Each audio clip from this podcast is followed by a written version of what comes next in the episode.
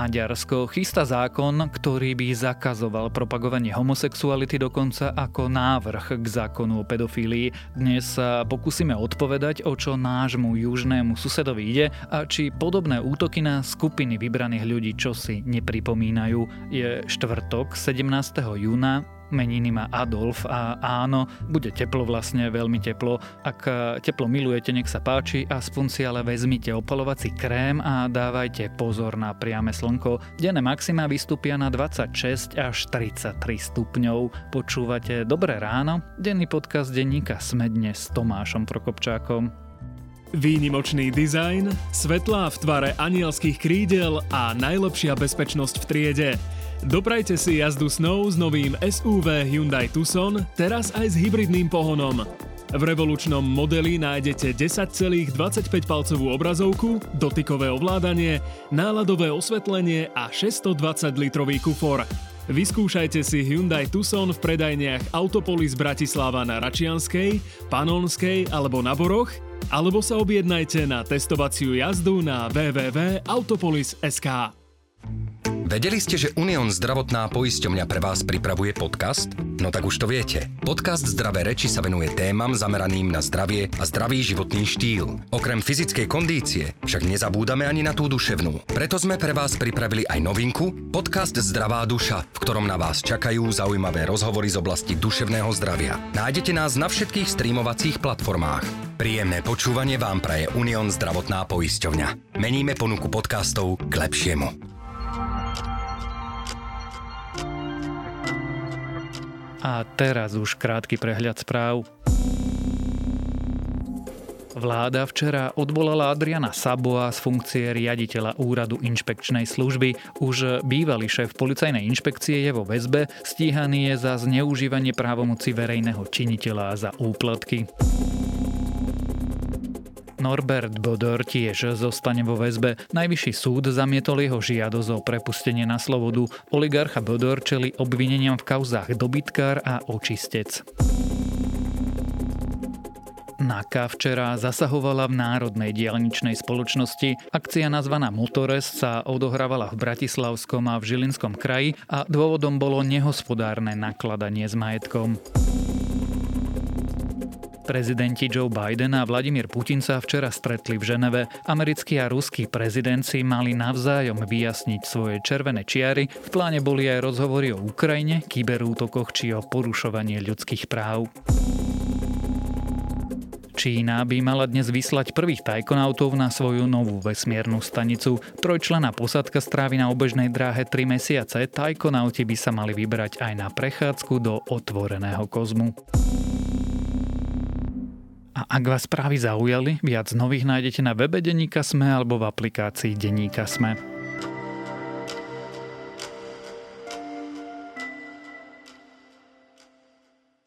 Maďarsko ďalej pokračuje v hľadaní vnútorných nepriateľov a pritvrdzuje svoju vojnu voči LGBT komunite. Nový návrh zákona chce totiž zakázať propagáciu homosexuality a zmeny pohlavia pre osoby mladšie ako 18 rokov. Za propagáciu sa pritom považuje aj informovanie či reklama. Pri prísnom výklade by to však znamenalo, že televízie v Maďarsku by už nemohli v normálnom čase vysielať niektoré populárne filmy a seriály. Prečo to Viktor Orbán robí, ako to súvisí s voľbami, či sa Maďarsko vybralo cestou Hitlerovho nacistického Nemecka? A aká nášho suseda čaká budúcnosť, sa dnes budem pýtať zahraničného reportéra denníka SME Lukáša Onderčanina.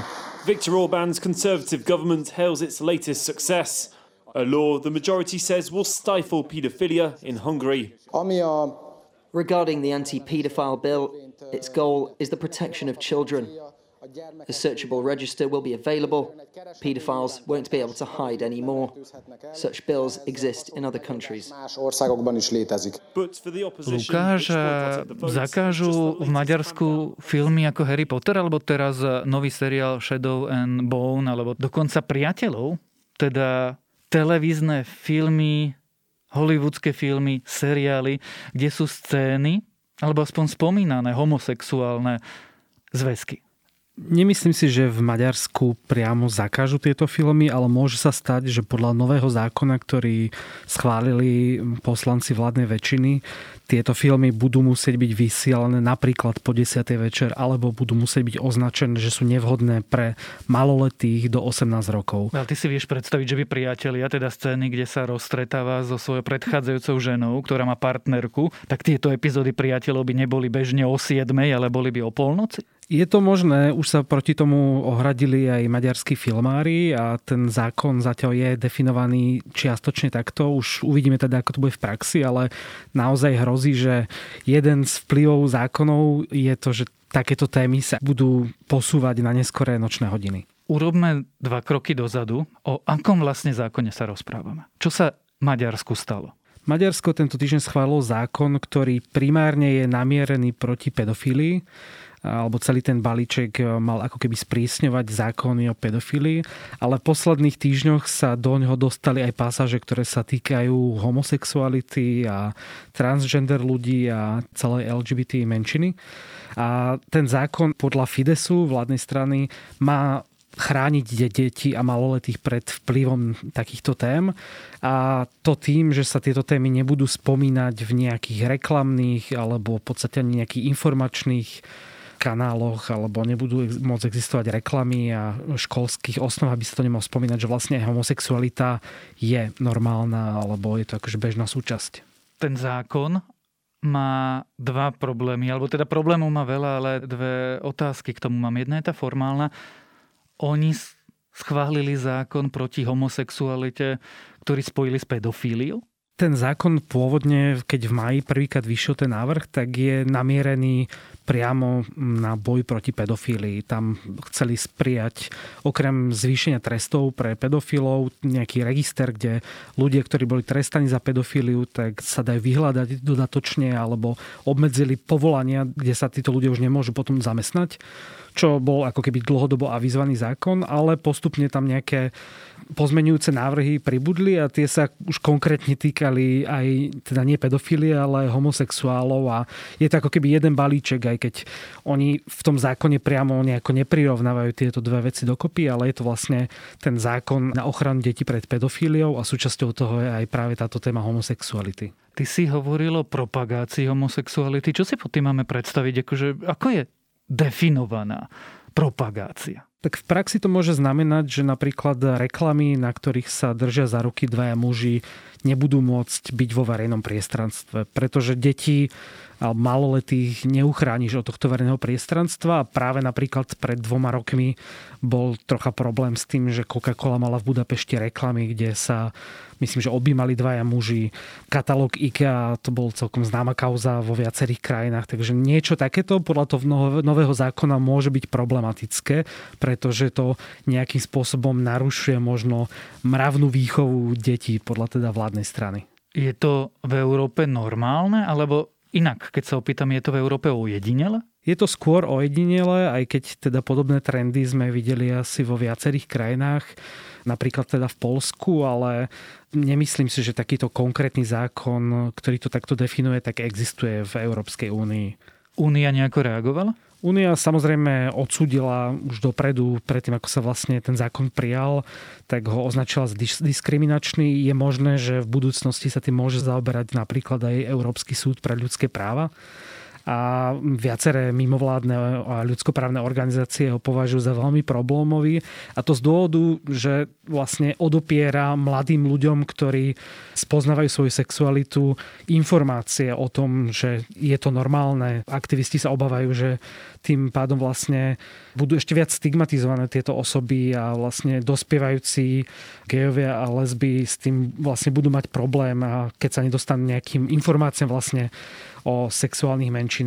No, takisto ten zákon sa venuje aj sexuálnej výchove v školách, ktorú budú môcť vykonávať iba dopredu určené organizácie alebo nejaké inštitúcie, ktoré vyberá priamo ministerstvo školstva. Takže dovtedy ako keby to bude stále iba na školách, ale postupne by mal minister školstva pripraviť zoznam organizácií, ktoré budú vlastne vzdelávať alebo teda robiť túto sexuálnu výchovu, čo tiež môže byť čiastočne problematické podľa toho, kto napríklad sa bude vlastne tejto téme venovať. Ako na to reagujú Maďari? A pýtam sa preto, či to je niečo, čo prichádza z hora, ako nejaká nanútená téma, alebo to je niečo, čo Maďari schvalujú? Tak Maďarsko nepatrí úplne medzi krajiny Európskej únie, ktoré sú veľmi tolerantné k sexuálnym menšinám. Keď sa pozrieme na prieskumy, teda konkrétne napríklad na Eurobarometer z roku 2019, tak Maďarsko spolu aj so Slovenskom, teda viacerými týmito krajinami na východe Európy, patrí vlastne medzi pomerne netolerantné spoločnosti. Maďarsku 48% ľudí si nemyslí, že by mali mať homosexuáli také isté práva, ako majú heterosexuáli. 53% ľudí má napríklad problém len s tým, že je normálne normálny vzťah medzi osobami toho istého pohľavia. Treba povedať, že na Slovensku je to ešte horšie. Slovensko je dokonca úplne na chvoste týchto rebríčkov. Ale tým pádom vlastne ľudia z komunity LGBT majú dlhodobo problém v Maďarsku, aj keď samozrejme je iná situácia v pomerne multikulturálnej a liberálnej Budapešti a v menších mestách na vidieku. Ale naozaj čelia tam dlhodobo nejakej takej stigmatizácii a vláda týmito krokmi, toto nie je teda prvý zákon, ktorý nejakým spôsobom obmedzuje práva LGBT v Maďarsku. Takže e, je to vlastne taký dlhodobý proces e, Orbánovej vlády. Prečo to tá vláda robí a prečo to robí teraz? Jeden z dôvodov je určite domáca politika, pretože budúci rok čakajú Maďarsko parlamentné voľby. Fides zatiaľ samozrejme stále v prieskumu vedia, je to veľmi populárna strana, ale tým, že zmenil trocha volebný zákon a donútil opozíciu zjednotiť sa, tak je možné, že opozícia, pokiaľ nájde napríklad jedného kandidáta na budúceho premiéra a, a dokáže sa zjednotiť, tak má šancu Fides poraziť. Tým pádom vlastne Viktor Orbán hľadá nejaké nástroje, ako nájsť možno tému, ktorá je taká rozdeľujúca, takisto ako to bolo v minulosti s migráciou alebo s tým, ako vo volebnej kampani neustále vlastne útočí na finančníka Georgia Soroša Takže je to téma, ktorá rozdeluje a ona nemusí až tak pomôcť Fidesu, ako môže rozhádať tú opozíciu. Dokonca jeden z členov Fidesu pre politikov povedal, že jeden z dôvodov prijatia takéhoto zákona je rozhádanie opozície. Už teraz to vlastne vidíme, pretože Fides nebola jediná strana, ktorá hlasovala za tento zákon, ale podporil ju aj Jobik, ktorý je, bol kedysi krajne pravicový, teraz je troška viac centristický a oni sú konzervatívna strana, ktorá ako keby dlhodobo bojovala v minulosti proti homosexuálom. Takže nie je to až tak prekvapivé, ale pokiaľ chce táto strana tvoriť ten opozičný blok s ostatnými opozičnými stranami, ktoré sú ľavicovejšie a liberálnejšie, toto môže byť jedna z problémových tém a tým pádom už tu možno vidíme nejaké prvé väčšie konflikty v rámci tejto veľkej opozície, ktorá chce poraziť Viktora Orbána. Poviem to tak e, veľmi jednoducho až explicitne. Homosexuáli sú noví migranti v Maďarsku? Dá sa to tak povedať, ale samozrejme migranti nezmizli z toho slovníka Viktora Orbána a stále je to vlastne horúca téma napriek tomu, že aktuálne tá migračná kríza nie je taký európsky palčivý problém, ako to bolo pred nejakými 5-6 rokmi, ale z toho slovníka to nevymizlo a stále sa o tom veľa hovorí a dá sa predpokladať, že pred voľbami to bude iba intenzívnejšie. Ty už si to naznačil, keď si povedal, že toto vlastne nie je prvý krok namierený proti LGBT komunite v Maďarsku. Ako sa ľuďom, queer ľuďom z tejto komunity u našich južných susedov žije? Tak Maďarsko napríklad oproti Slovensku má registrované partnerstva, ale neuznáva napríklad od minulého roka legálny status transgender ľudí. To znamená, pri zmene pohľavia je to naozaj legálny problém. Okrem toho vlastne vláda do ústavy ustanovila, že manželstvo je iba zväzok muža a ženy. Takže toto je ďalší problém, ktorý možno čelia. S adopciami je to tiež komplikované, pretože samozrejme nie sú legálne, ale doteraz bolo možné, ak si jeden z partnerov sám adoptoval dieťa, tak vlastne ho mohol spolu vychovávať, ale to je tiež jeden z krokov, ktorý chce maďarská vláda do budúcnosti zmeniť.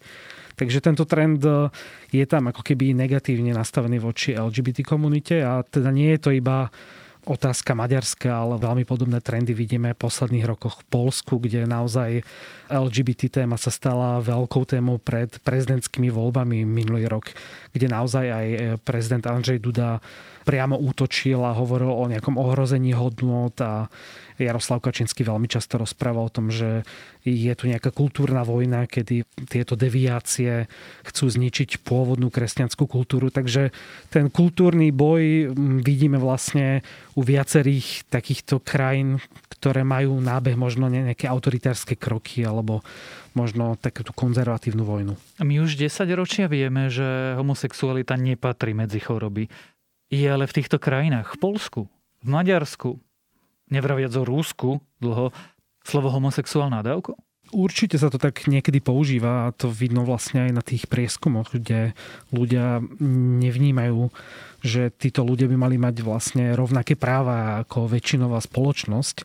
Takže dlhodobo ten vplyv politikov a celej tej komunikácie a kampane je ako keby veľmi negatívny a vplýva na tú spoločnosť a potom to vidieť ako keby v tej tolerancii, že sa to zhoršuje postupne. Nie je to práve naopak, že by sa to zlepšovalo, ale ten trend je skôr opačný, keď sa pozrieme nejaké dlhodobé čísla. Takže čím je agresívnejšia komunikácia, či sa to už týka teda migrantov predtým, ale aj homosexuálov, tak tá situácia je čoraz horšia. V tom Polsku sme to videli, tam je vlastne tretina krajiny sa otvorene hlási k tomu, že zónou proti LGBT je to síce pod rúškom nejakej deklarácie za ochranu tradičnej rodiny, ale súčasťou tej deklarácie je odmietanie homosexuálnej alebo teda LGBT propagandy.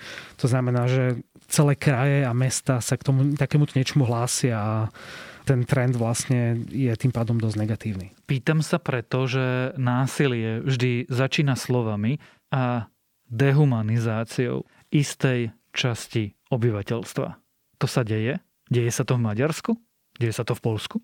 Čiastočne sa to deje a vlastne to je to, čo som spomínal aj s migrantmi. Od, od začiatku tá retorika sa pritvrdzovala a tým pádom dnes majú aj ľudia napríklad eh, ako moslimovia alebo aj cudzinci tmavej pleti problém aj v Maďarsku, aj povedzme, že aj na Slovensku, pretože tie politické útoky sú natoľko vystupňované, že ľudia vlastne ako keby strácajú tie racionálne argumenty a vidia možno iba tú negatívnu časť, ktorú im prezentujú politici. Takže naozaj niečo takéto sa môže zvrtnúť aj do dlhodobo veľmi negatívneho trendu v tých krajinách vidíme, že sa vybrala istá skupina obyvateľstva a urobila sa verejným nepriateľom. Nepripomína ti to niečo? Tak nerad by som zase prirovnával k nejakým úplne nacistickým praktikám alebo podobne, ale tento trend politici dlhodobo zneužívajú vo viacerých krajinách a napríklad aj antisemitizmus, vidíme náraz antisemitizmu v Nemecku, aj v Polsku, aj v Maďarsku, takže určite to má dlhodobo zlý vplyv, ako som už hovoril. Ako to dopadne? Je otázne teda, či to naozaj Viktorovi Orbánovi pomôže, ak ide o čisto politický krok, tak e, môže to pomôcť tým, že vlastne naozaj vytvorí nejakú konfliktnú tému, ktorá možno rozloží tú dajme tomu, čiastočne zjednotenú opozíciu. A druhá vec je, že ono je to aj súčasť nejakej takej politiky. Ja si nemyslím, že je to úplne vec kvôli tomu, aby Viktor Orbán vyhral voľby, ale je to dlhodobo jeho politika nejakej ochrany tradičnej rodiny, to isté, čo vidíme vlastne v Polsku. Takže je to niečo, čo on prislúbil svojim voličom a na čo časť konzervatívnych voličov určite poslúcha. Takže má mu to pomôcť udržať dlhodobo moc. Je to ale cynické, mocenské gesto, pretože verí vôbec Viktor Orbán týmto veciam? On predsa len prišiel z liberálneho prostredia, dokonca ani pápež František ho nepovažuje za no niekoho, kto si zaslúži jeho prítomnosť a chráni tradičné konzervatívne hodnoty. Je to teda účelová vec, hľadanie nepriateľov, alebo Viktor Orbán a jeho sújta tomuto naozaj verí? verí v tradičnú rodinu, v boj proti deviáciám, nenormálnemu, inému, privezenému, cudziemu. Keď som sa rozprával s viacerými analytikmi, tak e, veľmi často teda porovnávali práve to Maďarsko a Polsko, pretože ten príbeh je čiastočne ako veľmi podobný. Tak e, v prípade Viktora Orbána viacerí hovoria, že je to skôr taký ten populizmus, že on možno nie je až tak presvedčený o tom, Aj keď v nedávnom rozhovore sa ho pýtali, že ako by reagoval, keby napríklad mal homosexuálneho syna, a on teda hovoril, že no, že bola by to veľká výzva, ale vďaka Bohu zatiaľ to boli uchránení. Takže neviem úplne zhodnotiť, že nakoľko vážne to myslí, ale Viktor Orbán je podľa analytikov viac populistický a nemusí možno až tak veriť tomu, čo presadzuje, zatiaľ čo napríklad Jaroslav Kačinský autenticky podľa expertov verí vlastne konceptu možno tej tradičnej rodiny a toho, že to naozaj ohrozuje ako keby tradičnú rodinu. Takže toto je možno rozdiel medzi tým populizmom a naozaj tvrdým presvedčením. Ja som sa ťa už opýtal, ako to podľa teba dopadne. Trošku preformulujem tú otázku a na záver sa spýtam, myslí si, že Maďarsko bude príjmať ďalšie kroky proti tejto komunite? A aké, ak áno? Nemyslím si, že to dôjde až do nejakých úplných extrémov, ale sú stále zákony, ktoré sa dajú zmeniť tak, aby to ako keby skomplikovalo život LGBT komunite. Takže uvidíme, nakoľko to naozaj bude volebný nástroj a či to napríklad zase po voľbách neskončí, alebo či to naozaj je nejaká ideologická hra. Budeme to spoločne sledovať. O novom zákone namierenom proti LGBT komunite u našich južných susedov i o dôsledkoch tohto zákonu sme sa rozprávali s reportérom denníka SME Lukášom Onderčaninom.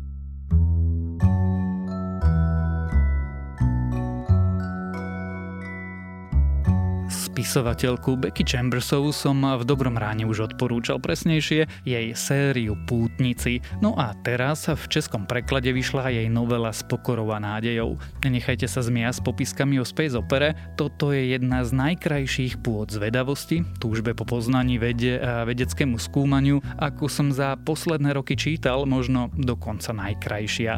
Isté, že pre Chambersovu je vesmír len kulisou a sci-fi len javiskom na prežívanie postav, ale ak milujete vedu, alebo ešte lepšie, ak sa pýtate, prečo by ste vedu mali milovať, túto útlu knihu naozaj, naozaj odporúčam. A to je na dnes všetko, dávajte na seba pozor. Počúvali ste Dobré ráno, denný podcast denníka Sme s Tomášom Prokopčákom. A keďže je dnes štvrtok, tak pripomínam, že vychádzajú aj nové epizódy podcastov Index a Ľudskosť.